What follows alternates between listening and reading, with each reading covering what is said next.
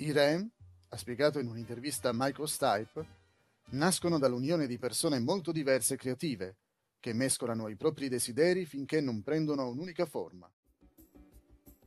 Soltanto in quel caso ciò che viene fuori sarà dei REM.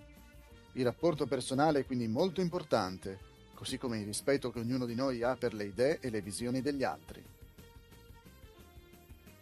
Scopri di più sui REM nel nuovo episodio della storia della musica, presente su Kerazion PC Podcast e su Symphonic Musical Soul.